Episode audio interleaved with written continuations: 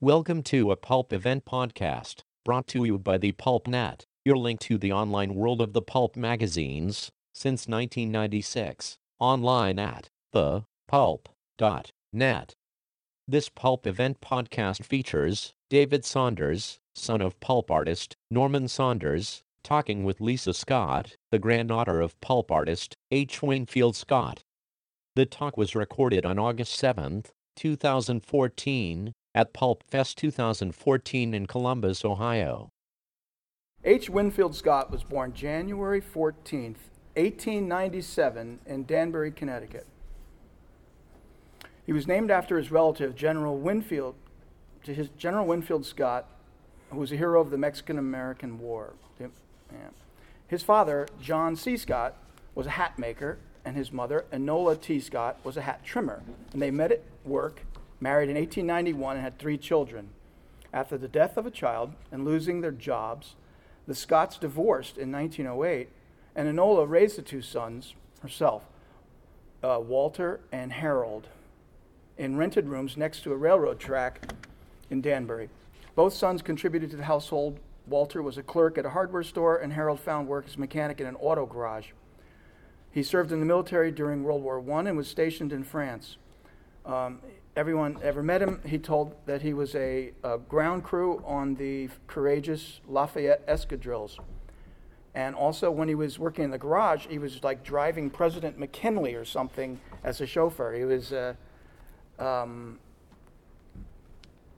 trained as a pianist, also, right? And Yeah. so it was, and he had a career, a promising career, and like the governor of Connecticut tried to give him a uh, deferment because his hands were so important. He thought as a, a pianist, and um, but he didn't want to have anything to do with that, so he volunteered. Um, didn't wait until he was the correct age, and was so super proud of his career, and was basically, as in his own words, a rootin' tootin' person.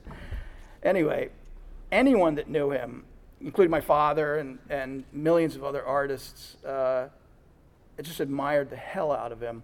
He was an incredible character. And it's, it's, it's not an exaggeration to say he was the most colorful artist in a group of uh, really sensational screwballs or whatever. Um, a lot of incredibly eccentric and over the top type people, and he was just beloved by everyone. After the war, he went to Pratt Institute and he studied with Dean Cornwell. And uh, he, practically at the moment he graduated, he was hired to teach at Pratt Institute because they were undergoing a tremendous uh, growth of popularity at that time. Some of his um, fellow students and, and um, then his own pupils were Walter Baumhofer, Rudy Belarski, Frederick Blakeslee, John Fleming Gould, Lorence Bjorklund, and Edd Cartier. And they all uh, have this remarkable quotes from all of them about just how great he was um, as a teacher at Pratt. Here's a picture of him at Pratt in 1937. And these are the people that are in the photograph. Uh, as pulp uh, lovers, uh, you might recognize Ed DeLavy and um, Sam Savitt in that. They both worked in pulps. But that's just a random picture, you know, of, of the classroom kind of thing. Uh, in 1926, he married Elizabeth M. Scott, and three years later, they bought a house with acreage in Hardscrabble Road in Croton Falls, New York, where he built an artist studio and raised two sons, Harold and Harvey. And um, um, I think they had a horse farm also, or something. Yeah, right? they always had horses. Um, I'm supposed to be introducing her, so I'm okay. uh, being very rude, but I'm trying to be super polite. By 1930, he was regularly selling um, pulp covers to Danger Trail, Top Notch, Complete Stories, Wild West Weekly, Sports Stars, Complete Sports. Practically, it's endless. But it, uh, he also did um, uh, The Avenger, which, and um, he did a Doc Savage cover and, um, I'm Doc, and uh, Quick Trigger. He also sold freelance work to slick magazines like Liberty, Collier's, and Redbook. And in the 1950s, his work appeared on paperbacks. And um, this is like, you know, for the competition after uh, Street and Smith stopped using him. I mean, stopped producing um, pulp mag, uh, Western pulps. Uh, he was working even for um, Donenfeld's Trojan uh, Westerns. This is a paperback, and this is even a comic book put out by Avon, which had some kind of deal where they were using pulp artists to do comic book covers. He was definitely one of the most impressive men in the history of pulp art. He painted westerns and sports with a slapdash manner that was wildly expressive of his flamboyant personality. Um, according to Scott, quote, I was best known as a whirlwind painter of rootin' tootin' cowboys. Art directors liked my spirit that I got into all my paintings. I have a lot of spirit myself, and that's why I always work so hard. I never knew Christmas. I'd been doing two or three of these things a week sometimes, and sometimes I'd stay up really late at night until like 2 a.m., and then I'd scratch out a face, and if that wasn't right, I would just go to bed, but then I would get up in the morning and start all over again. so Harold Winfield Scott died at the age of 80 uh, at home in Croton Falls, New York, on November 15th, 1977. So here is his granddaughter. Oh my goodness. Oh my God. Thank you. Thank you. Um, thanks very much for having me. It's it's a big honor for me and my family. Um, I was very fortunate. I spent an inordinate amount of time with my grandfather, um, probably because my parents could stand me, so they would shove me over with my grandfather. Um, he was a very, very, very energetic individual, and it's too bad that my PowerPoint doesn't show because I'll show them to you later, but I have a lot of um, photos from our family albums of my grandfather. So when I was little, I um, learned to ride from my grandfather. I sat in his art classes that he had. Um, when I was seven years old, we moved from Connecticut to New York, and he felt really bad for me because um, the very first day that I went to the bus stop, I was waiting for the bus, and you know how the kids hang out of the bus windows and look at who's the new girl, who's the new girl. Well, some dog came out and peed on my leg. And I didn't know what to do, and my grandfather took me home and he said, It's okay, it's okay, it's okay, we'll do this another day. So the following week, I was in second grade, and the second grade teacher, and I knew no one, I was really shy. The second grade teacher said, We have a famous artist here, and he's going to entertain the class. And I sat in the back, and I wanted to just get sick because it was my grandfather. So he stood up on the chalkboard and he invited every single kid up from the class to draw just like uh, anything they wanted to, and he would stand there. And for five seconds, he would create these huge paintings in these pictures. um, and he just, he had a tremendous amount of energy. Um, I am very fortunate. I own a lot of the original paintings. Um, so one of the photos that I was going to show you is Can we do the PowerPoint also? That- this I just bought this upstairs on the third floor. Um, the you paid too Avenger. much. You paid too much. Uh, no, I, I wanted to get them more money. That was the problem. Like, oh, not charge enough. Um, but anyway, so I have a lot of the original art, um, and over the years, we've done a lot with it. Um, my job in the family is the family historian, so I keep everything. Um, when my grandfather passed away, um, no one really in my family was very interested in anything that was in his studio, but I grew up smelling turpentines and chewing on paint my whole life. So I took all of his stuff. I have fan mail. Um, as a matter of fact, on this PowerPoint, I actually have a letter here from 1934 from a gentleman in New Mexico who used to se- send, apparently, to my grandfather a lot of pelts of coyotes.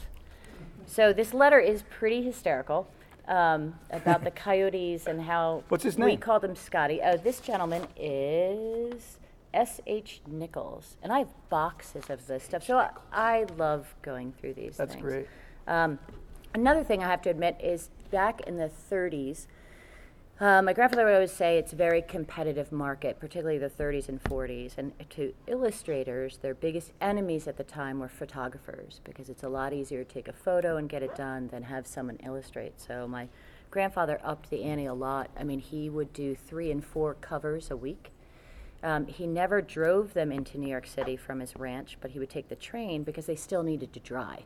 He would literally tell me that I would take these things and I'd be blowing on them, and they were all super, super, super wet. Um, other things that he taught me or, or talked to me about is he was very upset when Street and Smith sold to Condé Nast um, because there was a gentleman named Robert Lesser, who you probably all know, um, who was at Condé Nast at the time, and Street and Smith said, "We don't want any of these paintings. Just take them and get them out of here." That's how he got it. that's how his collection started. Uh, so over the years, we've been contacted by many people. There's a lot of galleries in New York that still um, carry his paintings, and lots of activity on eBay. And so we hear from people constantly um, about his things. But he was he was a very energetic, very prolific man. He used to scare the blank out of me as a child. um, but he was a really good artist. Was taught he a good horseman? You know what? It's it's interesting. The other point I wanted to bring up is because of the competitive nature in the 30s and 40s with uh, photographers, an illustrator, especially if you're a good one, your best friend was a really good publicist. So as I hear you read some of these things, and not so much. so my grandfather grew up in Brooklyn. Um, he lived in Connecticut for a while, but he grew up in Brooklyn. Uh, my grandmother, when she divorced her husband, um, was ran a mechanic shop, and my grandfather was a limousine driver. So he drove for a lot of very famous people, Rachmaninoff. He he was a very good pianist, my grandfather. But it was a, a president that was really close Um, Yeah, to him. Coolidge. Oh, and- Coolidge. yeah. So he got picked up. He was actually uh, uh, N.C. Wyeth, one of his first models. Wow. Um, yeah, so it, it's a it's a checkered past, but they're very interesting. And and Fred De, um, or Ed DeLavy used to be very good friends of our family. Sam Savitt and I used to fox hunt together when I was a kid. Um, so a very close knit community. But I think for all of them in that era, because I I spent so much time with my grandfather's friends as well, is that you know, the war was tough. Photography was taking a lot of their business. Um, you know, the paper shortage was a huge issue for them. So, Right. yeah, these are some pictures. Uh, If I could click through. Here we go, left and right. The best. Um, so this is probably my favorite picture of my grandfather ever. Um, and the reason why I say that is because when I was a little girl, um, when he was done painting his covers, he would say, "What do you want, monkey?" And I'd say, "I want a painting." So he would take his palette and clean it off, and then on the side just whip up another painting for me. So I just I love that painting. Um, I have this painting, uh, and I have that one. Wow. Um, I have the bridle too.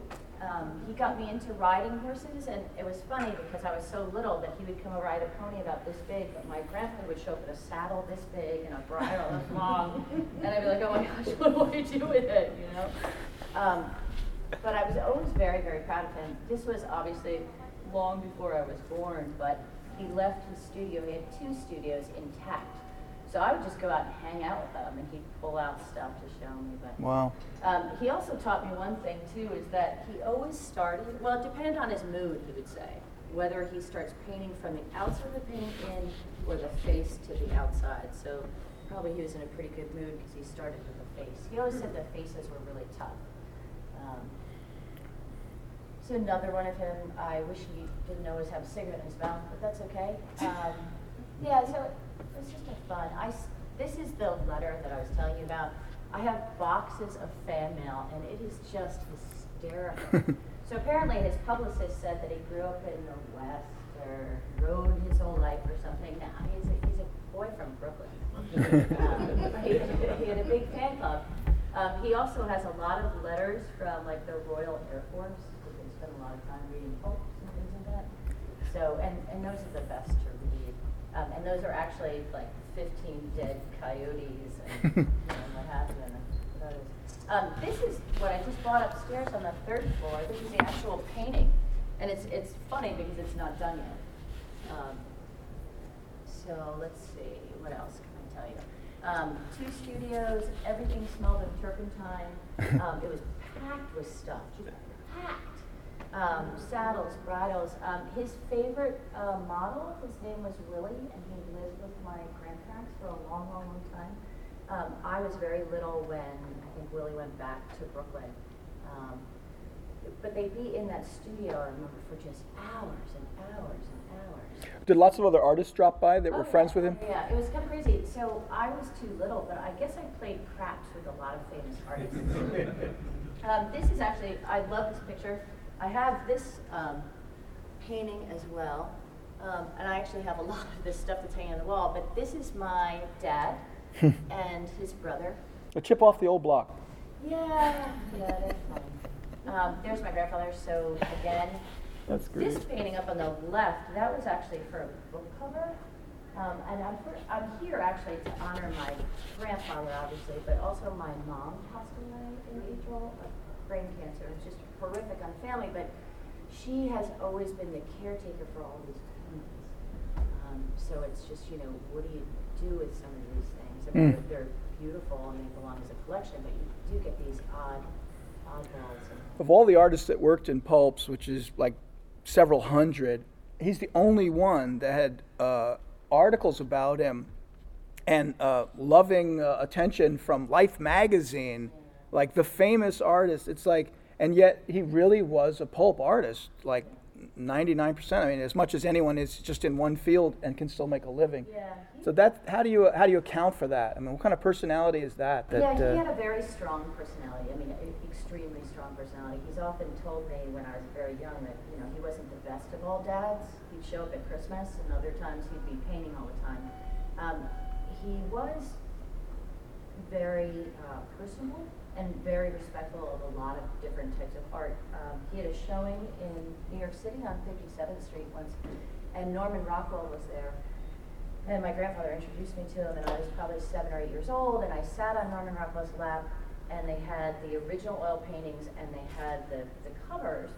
And Norman Rockwell apparently, or allegedly I should say, said to me, so what do you think about your grandfather's work? And I didn't know any better, and I said, well, it's really nice that they let him copy the magazine covers. well, apparently Norman Rockwell had a fit. Um, and, and my mom has an article from the New York Times because I was interviewed later and they said, what's your favorite medium? And I said, Crayola.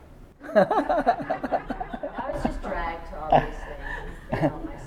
Um, another example of, so he would say to me, he needed a lot of stuff, a lot of props, um, lots of uh, paintbrushes in all various states. So when you walked into any studio he had, it was packed, packed to the gills. Um, and he would repaint things and repaint things. And, and funny thing is, I have a couple of his paintings that, if I flip them over, there's a painting on the other side. Because his theory is, if you didn't like the painting, you made furniture out of it. If you didn't like the furniture, you burned it. So, yeah, funny, funny. Do you Um, remember is Lorence? probably- Do you remember Lorence Bjorklund? Yeah. Um, we also have like um, Max Herman, Dean Cornwell. A lot of those. They would come around. Yeah, oh, very much so. This is one of my favorite because he was like this later on in his 70s and near 80. Just very energetic. He actually scared a lot of my friends away. um, there he is with Willie. So every detail, very meticulous. Um, That's great. yeah, and uh, like the chaps and stuff. You could recognize the features of the Avenger covers in that guy's face. Oh, yeah. That pointy so. nose. Very much so. Um, there he is. That's his horse, JT. So here's the boy from Brooklyn riding um, on his ranch in New York. Um, I really don't think anyone really taught me how to ride. I ride a lot. So I look at that picture and I go, wow, that's a big pit to have in that horse's mouth. Um, but he had a blast. He would just go out and play with my, you know, uncle and my dad, and they'd just rip around. There's a lot of stories about my grandfather um, later on in his life taking his horses down to the local saloon, I guess, and ripping the front porch off by tying ropes to the horses and cutting off his. Um, this is one of my favorites. Wow, too, because that's this great. Is how I remember him. Wow. Um, this is in North Salem, New York. So North Salem or Croton Falls is probably about 40 minutes north of New York City. So a quick train ride, uh, probably an hour and a half back then. So he would paint, paint, paint, paint, paint, and then get on the train and let these things dry before they transfer to. That must have been his favorite hat because I've seen that in decades of Yes. photographs. Yes, and I think I have five or six of them in all various stages. Um, and this is really, you know, how I remember Wow. him as well. Um, you know, he started losing his eyesight probably when he was 78, 79 years old. Um, and then he started uh, a new society series, which was less, you know, uh, illustrative in nature, but more just like landscape and fun a little bit more modern. Was he showing them at uh, watercolor society type things, Oh, or yeah. yeah, yeah. He did all mediums. Mhm. You know, it didn't matter. And it's funny because again, you know, I, we have paintings that you flip them over on the back, and there's some other painting. But I, I think uh, the one thing I want to say is that um, Dean Cornwell, Ed DeLavy, um, NC, although NC was older than my grandfather, they would all illustrate their own Christmas cards, which is thing. These pen and inks, and I have one from Dean Cornwell that I had framed, and I, and I found it in a box. But it's a beautiful eagle, and it's got you know ivy around it and a big bow. But that's they love to just you know speak through you know their art. So you could find these envelopes with these letters and things in it. So, and, uh, Wow, that's great. yeah, yeah, it's not fun. He, he's a very, very energetic. He taught for so many years. He must have had many, many unfamous uh, wannabe artists that were also writing to him and saying, "Gee whiz, professor, it was so great." And Yeah, he had a ton. My favorite story, um, was Sam Savitt was a really good friend of the family, is that Sam could not get, and, and I don't know if any of you know Sam Savitt, but he was the, uh, illustrator. think of for- Dell Westerns with Silver and uh, Tonto and Lone Yeah, Ranger. In And, my day, he was the illustrator for the United States Equestrian Yeah. Federation, so lots of horses. he did the um, official, yeah, the official calendar every year for the uh, Equestrian Society of America or something. issue that Sam had, and, and Sam openly admitted to us, and my grandfather told me every third day that I ever saw Sam, was that he had a problem getting energy in his work. Oh wow, His stuff turned out to be very dull, not a lot of dimension to it. wow. So my father, or my grandfather at Pratt one day just picked Sam up and threw him against a wall. Wow. And that was a great story. And Sam said, after that, I never went back to class, but I had energy in my eyes. yeah. But I, you know, this era, it's just, uh, it's kind I've spoken with Sam and his wife, Yeah. and they just love him. Oh yeah. So they just endlessly, you know, uh, revere him. You know, so I mean, I think it was all is forgiven. yes, probably by that point. But I, I think the whole era is very impressive to me. I run an advertising agency. I don't draw. I don't paint. But I sell art basically for a living. Do you throw your employees against the wall? I'm just asking. Uh, yes. Okay. Every other Wednesday. Um, but no, and I always try to, and it's kind of funny, you know, um, give an illustrator a job before any other photographer. Um, Yeah. I, I just do, I have to. It's an era that I can really appreciate just the work and the effort, because now that we have computers, everything's so changed. I mean, even, you know, I, I'm 50 years old, but you know, 30 years ago we didn't have computers, and we would sell concepts on pieces of paper like these guys did, right? So Right. my grandfather also in his studio had boxes and boxes of his notebooks. So sketch everything out, paint everything out, figure it all out. And, and you know, in the old days in advertising, we used to do the same thing. So. Lisa, can you uh, answer any questions from the audience and stuff? Because this is your big chance. I just got um, a copy of Street and Smith Sports Story from 1941, the Okay. licensed football cover, and your grandfather illustrated it. And I did not know we did sports illustrations. You know, I was it's, shocked. it's funny that you say that because. Can everyone hear the question? Yeah, the, the question is. Just know, please talk up when you ask the questions. Yeah, my uh, grandfather is really known for the westerns, although he's done a ton of the sport, a ton. Yeah. So, uh, baseball, basketball, football. Um, he really did Boxing. uh, boxing, a lot of them. I, I have a lot of them Mhm. up there, but um, yeah, people don't realize that he was built very well versed.